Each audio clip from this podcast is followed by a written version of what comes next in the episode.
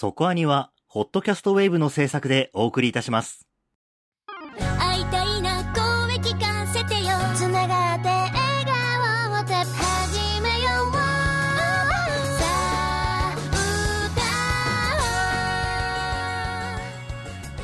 ディープじゃなくそこそこアニメを語るラジオそこアニそこアニ新番組が始まり始めましたよ嘘だろ。本当に？はい本当に。本当にもう始まり始めました、まあ、2023年半分過ぎましたからね。あもう7月入っちゃいましたからね。怖。ということでですね来週の特集は春アニメ最終回特集なので恒例のはい。最終回特集向け推し作品アンケートを募集開始しました。はい。今回から今までね次クールの放送時期が決まっている作品は除きます。言ってきましたね、ずっとね。そうですね。これはまあ要は分割ツークル作品対策ということで。はい。っていうことは止まっ作品的には終わってないでしょ？というところからねこれをやってたんですが。もうそんなこと言ってられないなと。はいは今回もかなりの作品続編決まってるじゃないですかい。まあ、放送時期は時未定で期がございます。発表っていうのもあるし、まあもうすでに決まってる作品もあるしっていうのもこれ別にしていったらまあ別にしていってもみんなが分かってるわけじゃないじゃないみんなが知らなければアンケートに当然投稿されるわけですよねうん。今までの経験上だからもうもうその区分けってこうリスナーに求めるのはきついかなと思ってっていうところもあるんで今回に関してはもう気にせず今期終わった作品まあもちろんまだこのまま来来シーズンも続く作品は違いますよそうじゃないコンクールで一応最終回を迎えた作品に関しては全て OK とああ、なるほどね。はいはいはい。じゃあ、まあこれ撮ってるの土曜日だけど、明日水星の魔女が最後は劇場版にやります。っつってもはいはいはい。入るってことですね。そうです。まあ劇場版行くか知らないけどね。知らんけどね。全然。知らんけどね。今適当、適当こいてるけど。そうですそうです。もちろん推しの子も入るし、え2期が決まってる作品も入ると。で、はい。まあ全て、えー混ぜてアンケート募集してその中から1作品選んで投稿してもらえばいいかなと。もう鬼滅なんかずっと続くわけじゃん多分最終話まで絶対アニメやりますよ。次、あれです。あれ、稽古するだけでしょ。決。定って言ってるけど決定じゃなくて多分最終話まで決まってますよ。テレビシリーズか後編やって、最後やらないってめちゃめちゃ面白いなって感じになりテますけど。レビシリーズか劇場版かの違いはあれどやりますよ絶対。まあ、ねそういうものもやんなかったらびっくりだよ。そうだからもう全部混ぜちゃおうということにしました、はい。まあ、今今回はとりあえずそれでやってみようかなと思います。これ収集つかなかったらまた考える。ということでアンケートと感想お待ちしております。いろいろ新作情報的なものもあるんですよね。狼と香辛料が2024年に再アニメ化とか。しかもキャストがいやキャストは一緒ですよ。主役二人うんそう。同じっていうね。だってかまあ総監督に前の監督いるんでその辺はね含めて、えーでも再アニメ化っていうところはちょっと気になるところですけど、まあ、この辺は B で話そうかな。で夏目友人帳もね新シーズンが制作決定ということでこれも楽しみ。何年ぶりと結構間がそう空きましたよね、なんですよね。みんなねな5年ぶりとか6年ぶりとかねそんな感じの作品もね続いていくっていうことはありがたいなと思いますまあこの作品もそうですね今日の特集は青春豚野郎はお出かけシスターの夢を見ない特集です。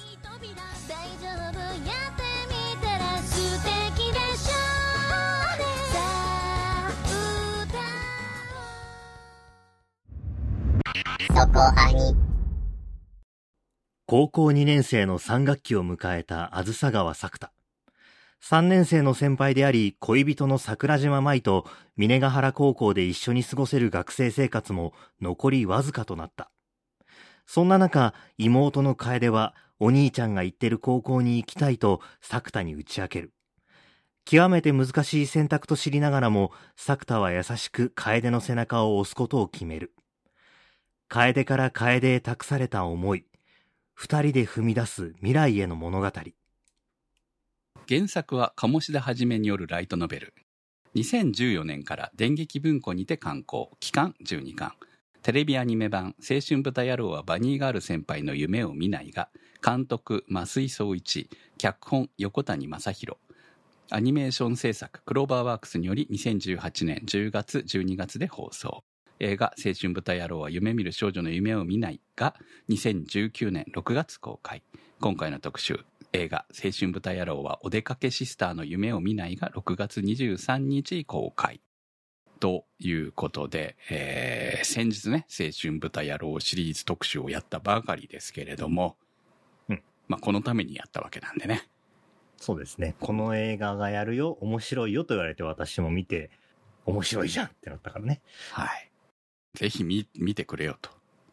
男の子はね、青春豚野郎を背負ってると思うんですよね。まあまあまあ、理想のムーブをかます時が結構多いよねって。有能主人公ですから。はあ、まあね。こん、こんなかっこよく立ち振る舞えないよそう、作田はかっこよすぎですからね、本当にね。こん、こんなできた男いないですよ。うん。そりゃ舞さんも惚れるわ。しゃあない。いやね、今回のコメントも、いいコメント多いですね。そうですね。やっぱまあ作品がいいからいや、まあみんなやっぱりね、あの、いろいろ感じて、うん。ね、感情を動かされるタイプの作品なんだなっていう感じですよね。そうだね。うん、まあ、そのテレビシリーズの頃から、やはり、まあ、良かった、いい作品だったからこそ、ここまで来れたのかなと思うし、まあ、この先も見えるのかなっていう感じもあるので、えーまずはコメントからいこうかな。はい大宮ランナーズハイさんからの投稿です。そこアニが繰り返し特集をしてくれたのをきっかけに、原作まで追いかけるようになった大好きな作品です。青春豚野郎とは作田のことなのでしょうけど、ある意味逆説的でこんなにめんどくさくてこんなにいい男はなかなかいませんね。公開初日の埼玉市の比較的大きな映画館の終演が24時を超えるレイトショーで鑑賞しましたが、ほぼ満員でこんなに青豚好きがいるとは思いもよらず、おじさんは嬉しかったです。本来の楓が自分の失っていた数年間をひらがな楓のノートを手がかりに辿っていき、その内容をトレースすることで見失っていた自分や周囲との関係を少しずつ取り戻していく。あるいは再構築していこうとする。ほぼそのワンテーマを青豚らしいテンポの良さと爽やかさで70分の映画に仕上げているのはさすがでした。様々な幸運が重なり、ひらがな楓が望んだ進路が選び得る選択肢となっても、本来の楓が自らに問いかけ、選んだ別の道を進んでいくシーンはほろりと泣かされました。次回劇場公開予定の青春豚野郎はランドセルガールの夢を見ないも楽しみに待ちたいと思います。ありがとうございました。あの、私も公開初日ではなかったんですけれども、いつも夜に見るタイプなので、夜映画館行って、で、チケット買って入ったんですけど、あの、めっちゃ人がいっぱい座ってて、結構アニメ好きな方が見る映画見るときって、そんなに夜の客層ってばら、まばらだったりするんですけど、え、めっちゃいる。え、なんかシアター間違えたって思ったんですけど、男の子いっぱいだから、あ、多分間違えてないって思いながらね、入りました。はい。本当そのくらい、あの、こんなに人気あるんだなっていうのがびっくりしましたね。公開から1週間経った金曜日に、しかも朝の時間に見に行きましたけど、結構入ってましたよ。へえ。長崎では珍しい。またこれも。そう。まあ、男性ばっかりでしたけど。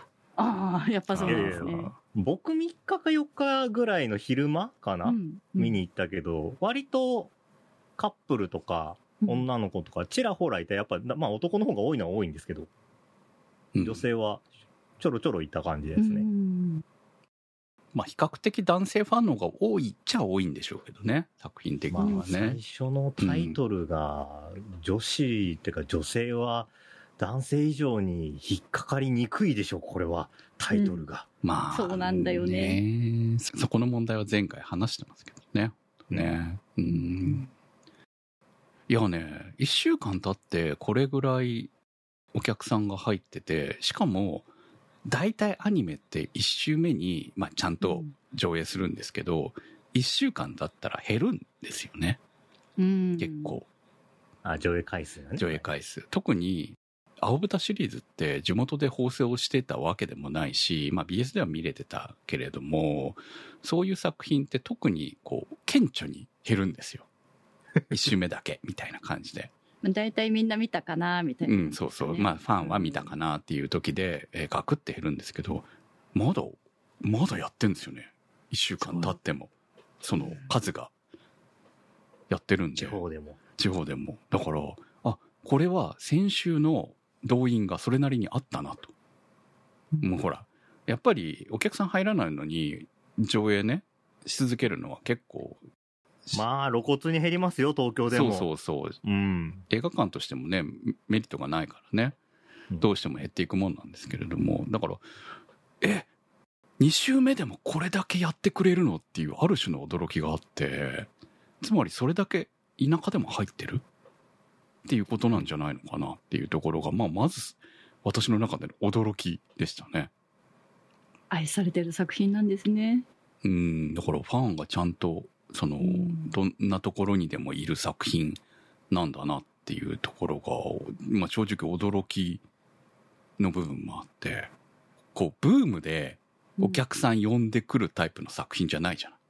まあまあそうですね。うん、続きものだし。そう続きものだしね。これだけ単発で見ても分かんないじゃん。映画は4年前だし。そう。うん。テレビシリーズ5年前なわけですよ。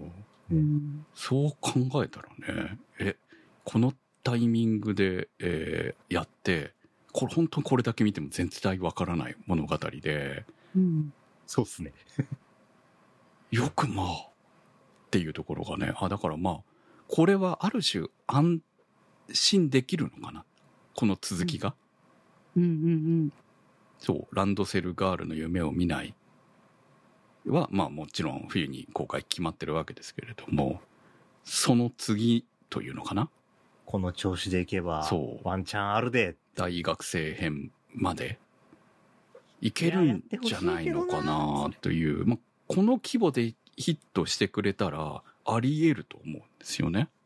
うん。でこれを今その昔のあの当時からのスタッフがちゃんと地続きで作ってくれたっていうことはもちろんまた大学生編として企画が立ち上がっていけばいけるんじゃないのかなって思わせてくれるぐらい、えーいいアニメ化になってたじゃないですか。うん。私は原作知らないですけどね。まあ、前回の時さ、豚野郎シリーズの時に、やらかしてましたね、私たちね。やらかしてはないですでしょ。だっていや、知らないんだ。まあ、知らないんだからねう。んそうそう。だから、ランドセルガールの夢を見ないは、まさ、まさか舞さんだとは思わなかったんで。そうっすね。いや、だってさ、これ上映時間見てもさ、70分ちょいとかやうしさ、ん。はいはいはい。そら前後編だと思うよ。うん、思ってたんですね、単純にね。私も思ってたはいはい。まあ、びっくりしましたよ。はいはいはい。あの、僕は映画館見に行った時に、うん。今回の見に見に行った時に、最初にあのね、舞さんが夢に出てくるっていうところで、そこと次のタイトルなんて全く繋がってなかったんで見てて、ほげーって見てたんで、エンディング終わってから、あ、あ、そっちみたいな。いや、もう俺、オープニングで、しまった、間違ったわーって思ったもん。そう続くべきだったんですけど、僕も。そうそうそうそういや前回あんなこと言ってたけど違うじゃんとか思って いやでも舞さんの話なのかなまあだからその辺はねでもそれでいいと思う。だってうんメインヒロインは舞さんなんだから。そうそうそうそそううなんかテレビシリーズで舞さん感があって。うん。ね前回言ってましたけど解決していないことを一つずつ潰していってる感じがあるわけじゃない、うん。だから翔子さんの物語はね終わったわけですよ映画版でね。そして、えーよくよく考えてみると楓の話終わってないよねっていうところで、まあ、今回楓の話が一つつくわけじゃないですか。うん。楓ってすごく重要なキャラクターだったんだけれどもあの翔子さんのキャラクターが強すぎてうん。ちょっとやっぱり忘れてた部分はあると思うんだよね。あまあ確かに記憶が戻って以降。うんうん劇場版で時間空くとそうかもしれないですね。うん僕はもういっぺんに見たから、うん。妹の話ちゃんと終わってなくねっていうのは、まあ、あったけど、そそれ以上にテレビシリーズを見終わった後に、一人やってないやついねって思ったから、まあそうですよね。やってないやつがいるよね、ですよね。うんでまあ、ひらがなの楓からね、元の楓に戻ったっていうので、ちょっと区切りがついたかのようにも思いましたしね。なんか解決したような気分になったよね。まあその悲しい話ではあるんだけれども、あ、これで学校も行けるようになって、えーこの件、楓の件は解決したのかなと思ったけれども、全然解決してなかったじゃんっていう話じゃないですか。うんうんそりゃそうだよね。うん記憶失ってたわけだからね。うん。ひらがな楓の記憶は完全になかったわけですよね。でもこれもうまい。ひらがな楓が出てくることになった、うん。げね、話というか、その時の状況もまあ変わってないわけでという。うん。そう、学校にね、そんな簡単に行けるのかどうなのかっていうのも含めて、いや、まあ、そりゃそうなるよね、というお話だったわけですね。ただ、もうその後の物語的にはそこを描く暇がないぐらいに急展開していたので、楓の物語に対して、えーこういう結末を迎えるというのが今回のお出かけシスターですね。SQT さんからのコメントです。消えてしまったひらがな楓の願い。その願いを引き継ごうと必死に頑張る本作の楓を見ているだけで涙がちょちょぎれました。そんな楓を優しく見守りながらサポートする作田や他のキャラたちがすごく素敵でした。お兄ちゃんと同じ学校に行きたいと言っていた楓。みんなと同じがいい。みんなと違うのは怖いというのはこの年頃では至って普通の感覚だと思います。みんなと同じから外れるのってとても勇気がいることだと思います。しかし、それ以上にいなくなってしまった楓の願いを叶えて恩返しがしたいという思いがあそこまで楓を頑張らせていたのだと思います。でも、この作品が素晴らしいのは、頑張りました、合格しました、ハッピーエンドとはならないところです。いろんな選択肢があり、それはみんなとはちょっと違うけれど、恥ずかしいことではなくて、そっちで輝いている人もいるということを示して、ひらがな楓じゃなくて、楓はどうしたいんだと、自分の意思で選ばせたということが良かったです。夢見る少女で綺麗に終わっていたので、映像化は諦めていましたが、こうして劇場で見ることができて、僕は大変幸せです。ありがとうございました。いや、ほんとね、夢見る少女で終わっても、まずあそこまで決まってたはずなんですよね、作品としてはね。映画、この夢見る少女の映画までは決まってて、まあ、ここ、今回の物語とそのランドセルガールに関しては、後から企画が評判が良かったので。企画が動いたと。一応パンフレットを読んだ限り、そうなんだなという。で、まあ、原作読む限り、この二つまで描かないと、えーいわゆる高校生編が終わらないなというふうに監督も思ったということで。まあ、テレビシリーズ劇場版が好評だったということもあったんでしょうけれど、それを経て、続きを作るためにはこのぐらいの期間が必要なんだなということだと思うんですよ。まあ、アニメ作るの大変だからなうん。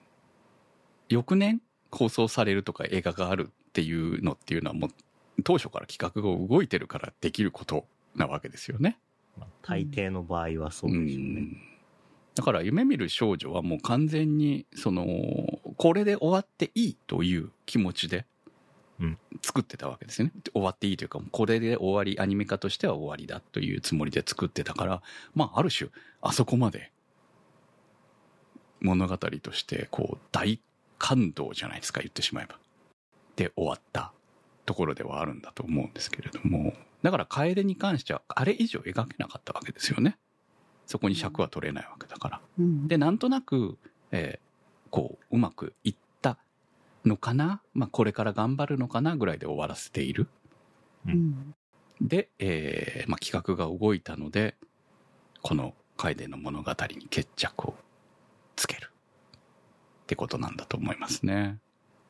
いや、だから本当ね、同じスタッフで、えーこの企画がちゃんと動いて、えー作品が作られてヒットしているっていうのは素晴らしいなって本当思うんですよ。いいことですよ。しかもその、いや、今回な、今回もですけど、内容が良かった。お話がいいわ。うんよかった。いや、SQT さんも言ってますけどう、ん。合格、まあ一応ね、補欠では合格したけど、うん。そこまで、あの、うまくいかないっていうのは、もう本当に、フィクションだけど、そこまでご都合にはさせないっていうのは、すごくこれ、いいと思います、僕は。まあ、納得させてくれるよね。本当は行きたかった。行きたかったけれども、それはあくまでもそのひらがな楓の願いなわけじゃないですか。そうですね。まあ、当然、その、お兄ちゃんのことを好きだっていうのもあるとは思うんだけれども、ひらがな楓ほど作田に対して、ブラコンじゃないですよね。まあ依存はしてない。うん、依存はしてない。いうふうには見える。いうふうには見えうる。ん。うん兄としてやっぱり頼りにしてるとこあるとは思うけど。そう。まあ、普通ぐらいですよね。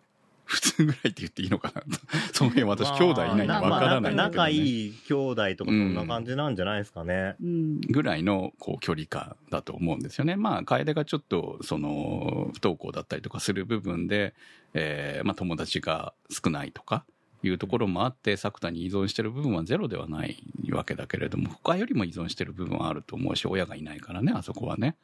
うん。いないわけじゃないんだけど、いるけどいないからな。いるけどいないからね。ま あこれはまた後でね。そうそうそう。これまた後の話になるんで。でもそう考えると、えーまあ、どうしても作田に頼らざるを得ない部分はあると思うので。うん。いや、でもやっぱりね、本当あの、何、まあ今回これってお話が受験って話でしたけど、うんその、どんな事情があっても、で、うんどれだけ本人が頑張っても、取り戻せないものって世の中あると思うんですよ。今回だったらこのが学力がさ、ずっと勉強してきた人と、仕方がない事情があったにせよ、あの、蓄積ができてなかった人と差がつきましたよって話なわけじゃないですか。うん。そういうところが覆せない現実っていうのは、やっぱり存在はするけれども、だからといってそれは絶望じゃないんだよっていうのが、俺はこの話すごくいいなって思って、考え方次第とかなんかそういう言い方はできるけれども、でも、そこで頑張ったのも別に無駄じゃないし、うん。ひらがな楓がやりたかったことをやらせてあげたいっていうのもあるけど、でも人の言ってしまえば自分じゃない、たまあ他他人じゃないけど自分じゃない人の願いを自分を犠牲にしてまで叶えることなのかっていうところも、フィクションとしたらそれは叶えてあげた方がそれは良かったねで済むかもしんないけど、じゃあそれ現実として人生かけれますかって話になると違うし、うん。そう願ってたひらがな楓が、今回楓がね、あの、漢字の方の楓が取ったみたいに別の道に進むってことを、じゃあ、あの、応援してくれないかって言ったら、それもまた絶対違うじゃないですか。うん。漢字の楓が決めて、私は、私はこっちの方がいいと思ったから、あの、考えた結果こっちにしましただったら絶対ひらがな楓も応援してくれるだろうっていう想像ができるじゃないですか。そのあたりのやっぱりこの、テレビシリーズの時の蓄積と、青春舞台裏シリーズの、割と、起こってることは結構突飛なことが起こるけど、みんなの感情自体はなんか、等身大ぐらいの描き方をしてるから、ひらがな楓も、笑顔で応援してくれるよって思わせてくれるみたいな想像に、ちゃんと見てる側がいけるのが、すごくこの、今回の映画を見てて気持ちいいなって思ったところでしたね、僕は。なんか前向きに進んでるよねってすごい思いましたよね。そうそう。冒頭でもあのお客さんがたくさん入っててって言ってたところです。男の子がめっちゃ多かったっって思ったんですけど、本当に女の子1割くらいしかいなくって、結構嫌っていう気持ちではそこまでではないんですけど、あ、そうなんだ、みたいな感じになってたけど、映画見終わった後に、あれ、この気持ちってやっぱりみんなと同じって私も思ってるんだって思っちゃって、なんか楓ちゃん見習おうって思いました。これもう少し女性に見てほしい作品だよね。うん。どっちに向けても響くと思いますよ。特に、まあ、今回の作品に関してはいやおっさん。たちいっぱい見に行ってるけど本当にリアルタイム中学生とかに見てほしいよねって思ったけどね本当にね。まあ、特にこの輪に関してはまさにね、進学に悩ん。でる子たち、まあ、こうこの後のコメントでもありますけど親世代から見てもねその意味はあるとは思うん。だけどやっぱりリアル世代の方が響くんじゃないのかなってやっぱり思うのでそういう子たちにこう今のこう時代感もやっぱりあると思うんでこの時代じゃあどうやって、えーまあ、高校に行くのか大学に行くのかみたいなのも含めて考えるきっかけになったらいいんじゃないのかなとか少し楽になったりとかしないかなとかいろいろ思う部分はある。途中で楓の友達が、あの、楓に、あの、すごいねって、私そこまで考えて高校選んでねえわって話があるじゃないですか。はいうんはいはいいや、あれ本当に俺大学そうだったんですよね。まあでも それがね普通にうん普通だって思うかうんわけですよ我々もね。でも思うんだけどでもそのそこに生きづらい子たちってやっぱり多分俺たちの頃もいたけれどもそれ以上に多分今は、ね、時代的に増えてるんじゃないかと思うしそうですね。情報も多い分、やっぱ他と比べることがすごく容易にできてしまうので。辛いと思うんだよ生きづらい時代になってる部分もあると思うので、うんそれはそのねみんなと同じがいいがみんなとお、ね、違うのが怖いわけですよ本当にね。うん。その怖さの中で、えーどうバランスを取れるやつは強いけどバランスが取れないと結構しんどいと思うね、苦しいわ。苦しいと思うんで。そうだからまああのーそういう人たちにも見てほしいアニメになってるなという特に楓の物語に関しては本当にみんながね強いわけじゃないんですよね。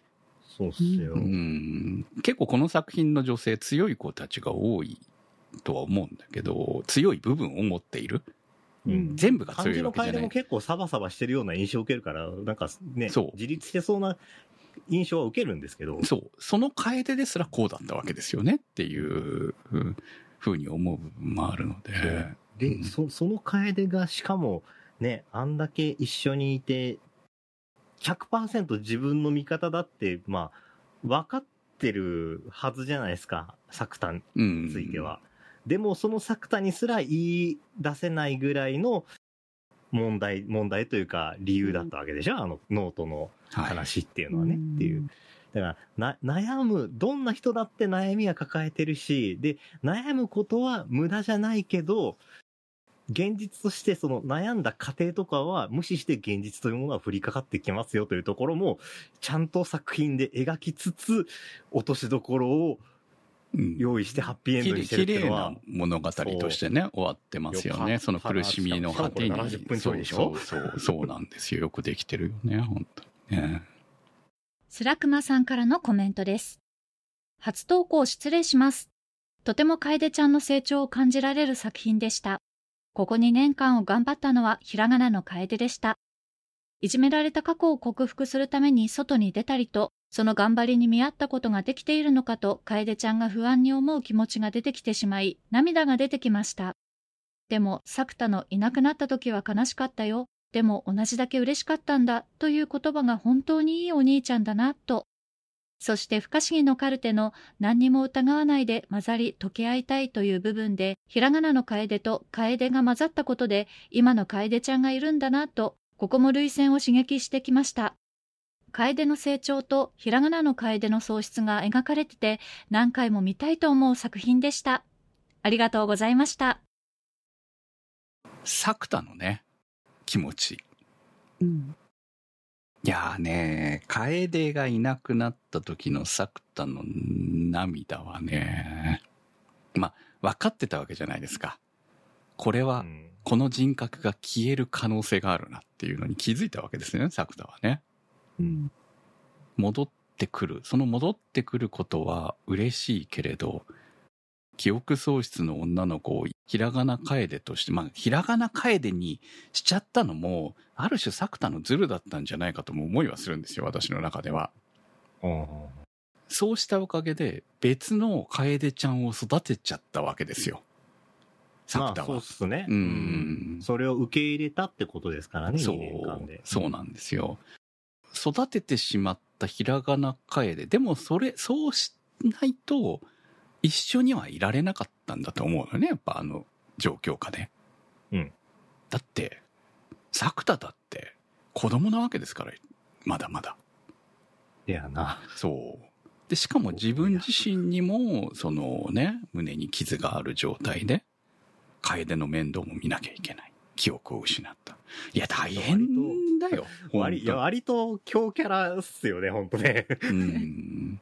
でも強キャラだけど、やっぱり無理はあったんだというところが、そのひらがな楓との関係だったのかなって思う。うんですよね。それをうまくやるために、どうしてもひらがな楓である必要があったんだなと思うので、だからまあ、まあそれからある種解放される。解放されるけれども、もうある種自分が育てた楓と別れるようなものなわけなんで、まあしね、根性の別れにうん。なりうる。これは死じゃないんだけれどもっていうやつですよね。死じゃないけれど、しもう二度と会えない存在になるわけなので。いやー、めっちゃほんと複雑な気持ちだっただろうな。いや、テレビ版は僕は、楓が戻ってきたところで、あ確か作作田がな泣いてたかな？はいはい、泣きましたよ。そこが一番僕は見てて、月並みな言い方、胸が締め付けられるうん。感じはすごいして、うわ、これは主人公きついけど、きついけど、まあ、全身でもあるけど、うなんか複雑な話にしたなって思って見てて、大体ね、なんか、その時の記憶もありますみたいな。まあ、あるじなんか、ゃなんかね、よくあるのは、その、どちらの記憶も持った状態に融合するっていうのが、まあ、一番わかりやすい、こう、いいパターンですよね。そう。で、なんかね、あの、記憶がなくなってた頃はこんなことしてたじゃんって言われて、やめてよみたいな、うん。あの、よくあるあるパターンじゃないですか。そうそうでもそれにしない、それにしなくて、本当にお別れにするんだって思って、ああ、この辺はね、作かのこいいねな、と思えた。そう。そう。話の作りがかっこいい。うん。結構ね、あの、こうすれば楽じゃんっていうところをしないですよね。そうですね。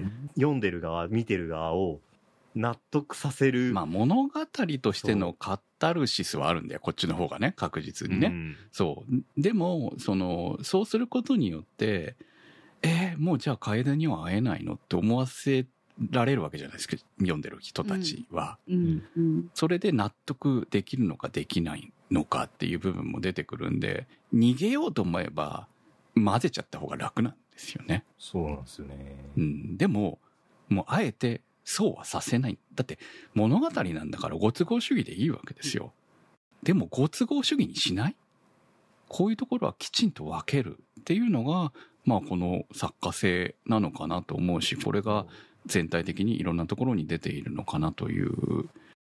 うんだからここまで、えー愛される作品になってるんじゃないのかなっていう気もするし、うん。やはり喪失することで生まれるものっていうのはあるんだなと思いましたね。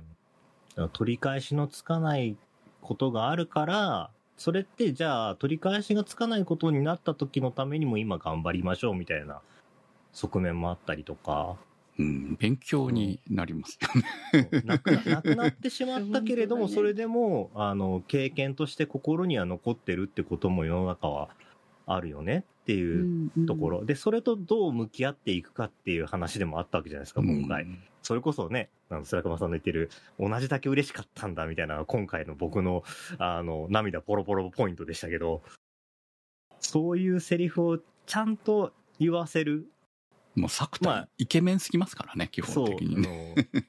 言葉にできるっていうのは、まあそこはね、高校生がそこまで果たして、こんだけちゃんと言葉にできるかみたいなところは、そこはフィクションなんですけど、でも、心情としては多分、感じてるだろうなっていうところもあるわけじゃないですか。あの、これが高校生いが、まあね、まあ作田はね、ある種、ほら、人生何回目ぐらいな感じがあるので、すでに。うんそうね。いや、でも見、見てる側としては、これがすごく納得のいくセリフになるわけじゃないですか。そうです。作田なら言うだろうなって思うわけですよ。そう作田はね先輩の前では軽口叩いてるけれども大事なところではいい男なんですよ、本当にね後輩の尻がでかいみたいなことを言って、うんあれでなんか、あの、やめてよ、もうで終わらせてくれる世の中だったら、ね、都合良すぎんだよなって、ちょっと最近だと思いますけど。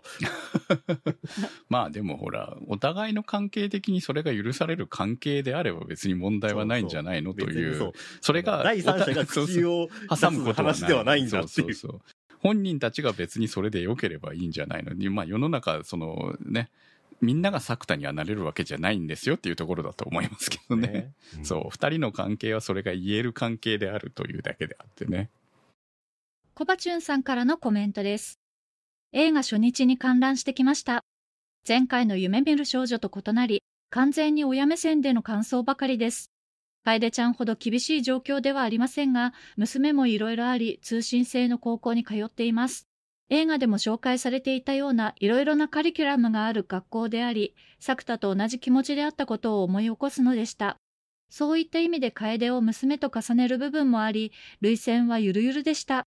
また、作田の行動に見習いたいことも多々あります。ほんと、兄どころか親ですよ、ほんと。楓のやらせたいことをとことんやらせる。失敗の場合のケア、願書の手配、学校説明会への参加など、父親としてここまでできなかったこと、ちょっと悔しく、作田が羨ましく思えます。ここには舞さんの陰ながらのサポートもあり、この二人夫婦としても微笑ましく思えます。そういえば何かの記事で石川海人さんが久しぶりに瀬戸麻美さんとアフレコをしたら、老夫婦みたいと監督から言われたとかなんとか。ほんと、そんな雰囲気ですよね。ここについても羨ましいです。そんな気持ちで次回作も楽しみです。本当に心洗われる作品です。ありがとうございました。そうですね。やっぱり親目線で考える部分ってありますよね。この親にはなったことないけど、そうなんだろうな。うん、そうですね。まあ当然子育てしているといろんなことはあるし、うん、だから私も今回は結構、その、さすがに学生には戻れないので、親目線の部分と、うん、まあ主人公たちの気持ちみたいなところで見る部分はあるんですけれども、まあ僕は親じゃないですけど、うん、親になる予定もないですけど、でも、やっぱ、こういう作品に出会って、で、フィクションのすごくいいところって、その後自分がまあ、似たような場面にぶち当たったりとか、まあ、あの、それは自分、本当に似たようなことなのか、勘違いで似てるなと思うだけなのか、別に関係なくて、そういう時に具体的にどういう行動が取れるだろうっていう選択肢まあが思い浮かぶ。ーションになりますよね、そうある種ね。そうそうそうそうん思思い浮かぶ卓が増えるっていうのは本当にいいことだよなって思うんうんで、確かに。ね、人間見たことも聞いたこともない手段っていうのは思い浮かばないことがほとんどだから、そうですね。まあそういう面で、あの、非常に、あの、なんていうのかな、今回の作品って前回、その、ほど派手ではないんですよね。うん。特に楓の物語は、本当夢見る少女みたいにえ人が死んで、ね、それを繰り返してみたいなこと SF でも要素、そこにあったかなみたいな。そう、まあ SF 要素の果てですもんね、ここって。うん。で、別に、その、彼女の記憶が消えて戻るみたいな部分は、あの、別に SF じゃなくてもある話なわけなので、うん。だから、そういう意味では本当静かな物語なんだけど、そこをこういう、こう、リアルな問題として、えーうん。取り上げて、今生きる、まあ、子供たちの救いになるような物語にしたっていうのは、まあ、本当素晴らしいな。と思いますし。しかもそれ劇場版でやってくれるってのはね、うん。やっぱりそう人気出たからってのもあるかもしれないですけど、これ一本でやりましょうみたいなところをやれるようにするそうそう。で実際にやってくれたってそう。だってこれ単発だっでかいよ。たら、やっぱり普通だったら、これ見てファンになって、元にの作品も見れますっていう作りにしたいと思うんですよ。うんアニメの興行として考えた時には。うんでももうそんなことしてないじゃないですか。全く。そうねうん。全く続編ですよ。何も変わらなかったように物語はスタートしますよ。日付から。変だき思春期症候群うんぬんの話は、本当ね、今、クムさんも言ったけど、うん終わった後の話だから。だって1月からスタートですからね。まさにね。うん前回の話の後ですから、本当に。そう。言ってしまえば、この青春舞台路シリーズはね、思春期症候群がお話、ストーリーを動かす、そうですね。ね、根幹になるっていう時が多いじゃないですか。でも今回はそこじゃもう、もうそこじゃないじゃないですか。うん。まあ、結局ね、あのランドセルが何なんだっていうところが次の物語に行くわけです振り、ね。振りはあったよね。振り、振りはあったよねっていうところで。あコメントにありました、あの、老夫婦みたいと監督から言われたっていうのは、あの、これはインタビューにありましたね。あの、パンフレットのインタビューにありました。えーはいは老夫婦みたいなんでもっと若々しく、みたいな感じに 溢れいや込む、時に。いいよ、いいよ、もうど、もう、い好きにやってくれよ、本当にもう。どれだけこの二人のシーンが増えてももういいから。多ければ多いほどいい。いや、私、あの、作田がパンツ一丁でイチャイチャしてるとこめっちゃ好きだったんですよね。あれがね、問題のない関係であるという。でも別にね、あれ以上、キスぐらいしかしてないんだからね、あの二人はね、本当にね。ねそう。でも、それでも許されるというのか、もうそのぐらい二人の関係、もう心の関係はがっつりと、ね、もまあね。う、う。ん、いや、まあそこはかなり作田がラノベ主人公を逆、うあの、してるなっていう、あの、うん、思いますよ。あそこで、あんだけ可愛い彼女がいて、で、後輩ちゃんの時とかだと、はいはいはいはお前の問題をどうにかしないと、俺は先輩と付き合えないっていうのがあったにせよ、いうん。うん。いろんなね、その他の話とかも、ぶっちゃけ普通の人だったら色恋にかまけるだろ。はい。そっちしかん行かないだろ。猿、猿にしかならんだろみたいなところをまあ高校、生だしね。そう、ちゃんと、ちゃんと他の、こう、今はこいつが大変だからとか、うん妹は妹で大変だからっていうのを、ちゃんと、あの、向き合っていくっていうのは相当ラノベ主人公だと思いますよ、僕は。まあそうですよ。これラノベなんで。いやえ、まあここはね、これはね、でもその結果、作田がヒーローになれてるわけですよ。そうそう。だから、そんな作田だから、舞さんも、あの、好きになってるんだっていうのもそうなんですけどそう、ですよいね。や信用できてるんだなっていう。作田が浮気するとは思ってないですもんね。そう。いやイチャイチャしたい欲はある、あるくせにちゃんと他に気を避けるっていうのはもう、こいつはちょっと化け物だな。うんさすがに翔子さんだけにはちょっと危機感感じてたみたいですけどね。あ、そうか。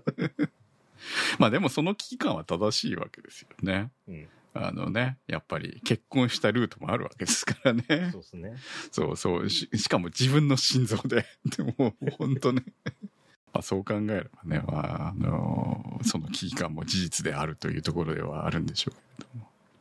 いや、でも本当なんかそういう、現実に参考にしたいなとか、参考になるかもな、みたいな話もありつつ、登場人物のね、心情とかにすごい感動できて、で、イチャイチャも楽しめるっていうのは、いやー、お得な作品ですよ。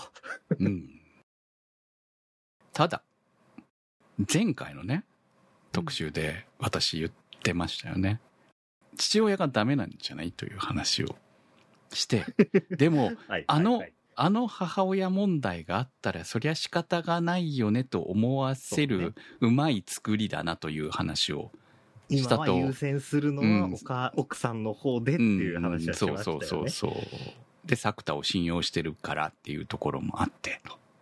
うんは言ってましたけれども、言ってましたね。今回の親父クソですね。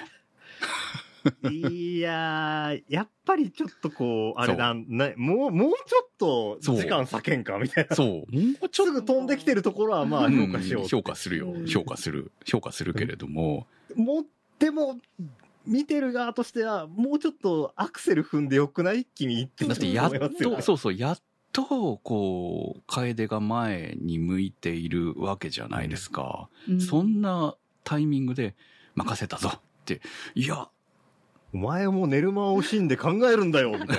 そんな感じがしますそう父親らしいとこどこだよってそうそう、そこなんですよね。父親らしいところうん。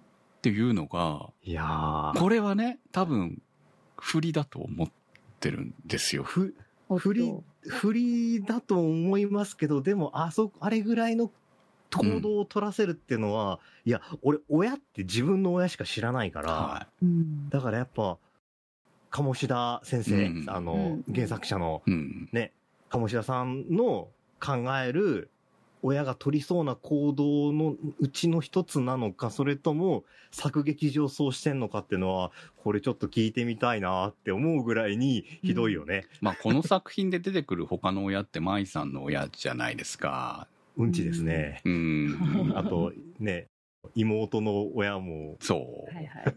なかなかななかかなかですよねかなり食い違いを見せてるかまあ、ら。今回、あの、出てきた、まあ、新キャラじゃないですけど、前から言いましたけど、お母さん新キャラじゃないですか。うずきちゃんのお母さん。はいはい。はいはいはい。いやいや、あれはいいキャラしてましたね。あれはいいキャラでしたよね。あのお母さんは、すごく、おまあ、これも、あのお母さんの発言があったおかげで、作田に自信を与えたんじゃないのかなと思うんだけど、本来はそれ、その子の親の仕事じゃないだろうと思うわけですよね。巡り合わせがたまたまよそうそう、く運出会えた。だけだったから、ね。そうそう。まあその辺もね、彼の引き寄せるいろんな、あの、周りにいる女の子たちが実はすごく彼を助けてくれる存在になるという、まあ言ってしまえばラノベ軸のす存在だからだと思うんですけれども。うん、フィクションだからね。そうそう。でも、やっぱだからこそ親というものの存在が、ここまで希薄な状況下で物語が進んでいるというところが、意外とこの作品リアルなところはリアルじゃないですか。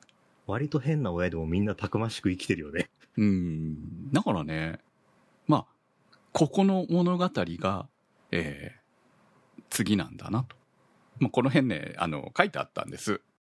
パンフレットに。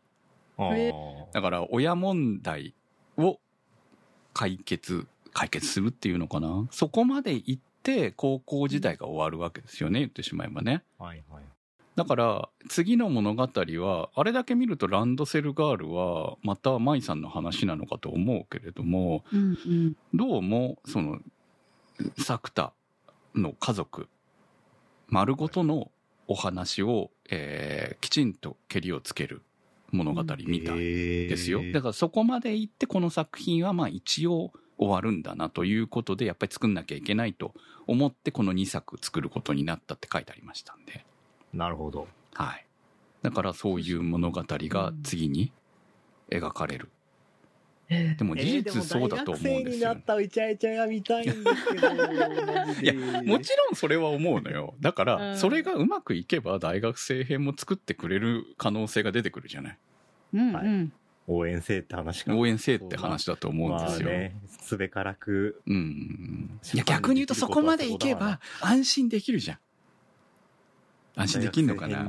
大学生編だっていろんな多分また起きるんだと思うんですけどね、問題が。起きるから、作田は活躍できるわけでしょ？大学生にもなって思春期症候群か。結構そ、う、そうなんです結構だよいやーそうなんですよね。思春期じゃなくなってくるからね、だんだんとね。ね。うん、どうするんだろうっていうのもあるし今の話を聞いてどうやってランドセルの舞さんがね絡むのかね次のストーリーにそうなんですよね絡んでくるのかがいや、だからそれをうまく絡めながら物語として一つの結末に行くっていうのも、いや、全然想像できなくて面白いなって思ってるんですよね。まあ、わかるじゃん。あ、なるほどなって、あの親問題がやっとここで解決するんだと。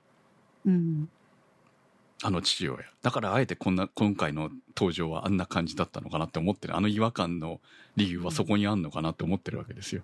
さすがにあれは納得できないもんね。あの父親の今回の行動は。うんうんまあ割とね、あの、育児放棄レベルのそうそうそう。今までの、だから、なんとなくこっちが都合よくなんとか考えてやろうと思ってたんだけど、いやいや、やっぱりこいつダメじゃんって思わせられたのが今回の父親の行動かなって思ってる。いや、こんだけ悩んでる妹と、こんだけ悩んで頑張ってくれてる息子がいて、なんでお前はそこで帰れるんだよ。もう帰れるんかみたいな。そうねもうちょっと心配しかもあれ、作田が家に帰る前に、うん。あの、出てきてたそうから、そうそうそう。あれ、やべえな、こもういつ。自分の部屋に入ったから大丈夫。いやいや、違うだろ。何言ってんの？何言ってんだお前。って思って。そう。それはね、思いますよね。うん思いますよね思う。思う。あれは絶対許せないよ、本当に。だから、なんとか今まで都合よく考えてやろう。と思ってたけど、今回許せないと思ったの、その件だったので。まあ、まあだからここが実、そう、その、どう。なっていくのかで、一息つく、だろうな高校時代の物語として一息つくんだなっていうのは楽しみにしてます。本当に。まあだから納得したいわけじゃん。そこに対しても。そのうんうん。両親がどうなっていくのかっていう部分も、まあ少なくとも楓の問題があったわけなんで楓が戻った時点で母親まあ簡単には治らないとは思うんだけどの問題は一応解決したわけだと思うんですよね。進。展はするでしょそう。だからそれがどううまく進んでいくのかというところになって、えーどうなるんだろうねっていうところではありますしまあその後のねイチャイチャラブラブも正直見たいのでこれヒットしてねラブラブだけで映画作ってくれてそうそうもええ本当ねデートするだけの話を1時間見たいただ足を踏まれるだけでもええんやで。はいはい。いいですね。デートするだけの話を見たい。だあ、そうそう。あと一つ。今回長崎ロケがあったっていう話をしてたんで、長崎に来てくれたら嬉しいなと思いました。いや、びっくりしてさ、マイ、マイさん長崎に来てたの？とか思いながら。冬のランドセルガールの夢を見ない。楽しみに待ちたいと思います。今日の特集は。青春豚野郎はお出かけシスターの夢を見ないでした。そこアニそこアニサポーターズ募集そこアニの運営を応援していただくサポーター制度そこアニサポーターズ。1週間1ヶ月のチケット制で応援していただいた方のお名前を番組内でご紹介いたします。好きな作品の特集に合わせてのスポット応援も大歓迎。チケットはそこアニ公式サイトからご購入いただけます。サポーターの皆様には毎週特典音声「そこアニサイド B」をプレゼント。まだ見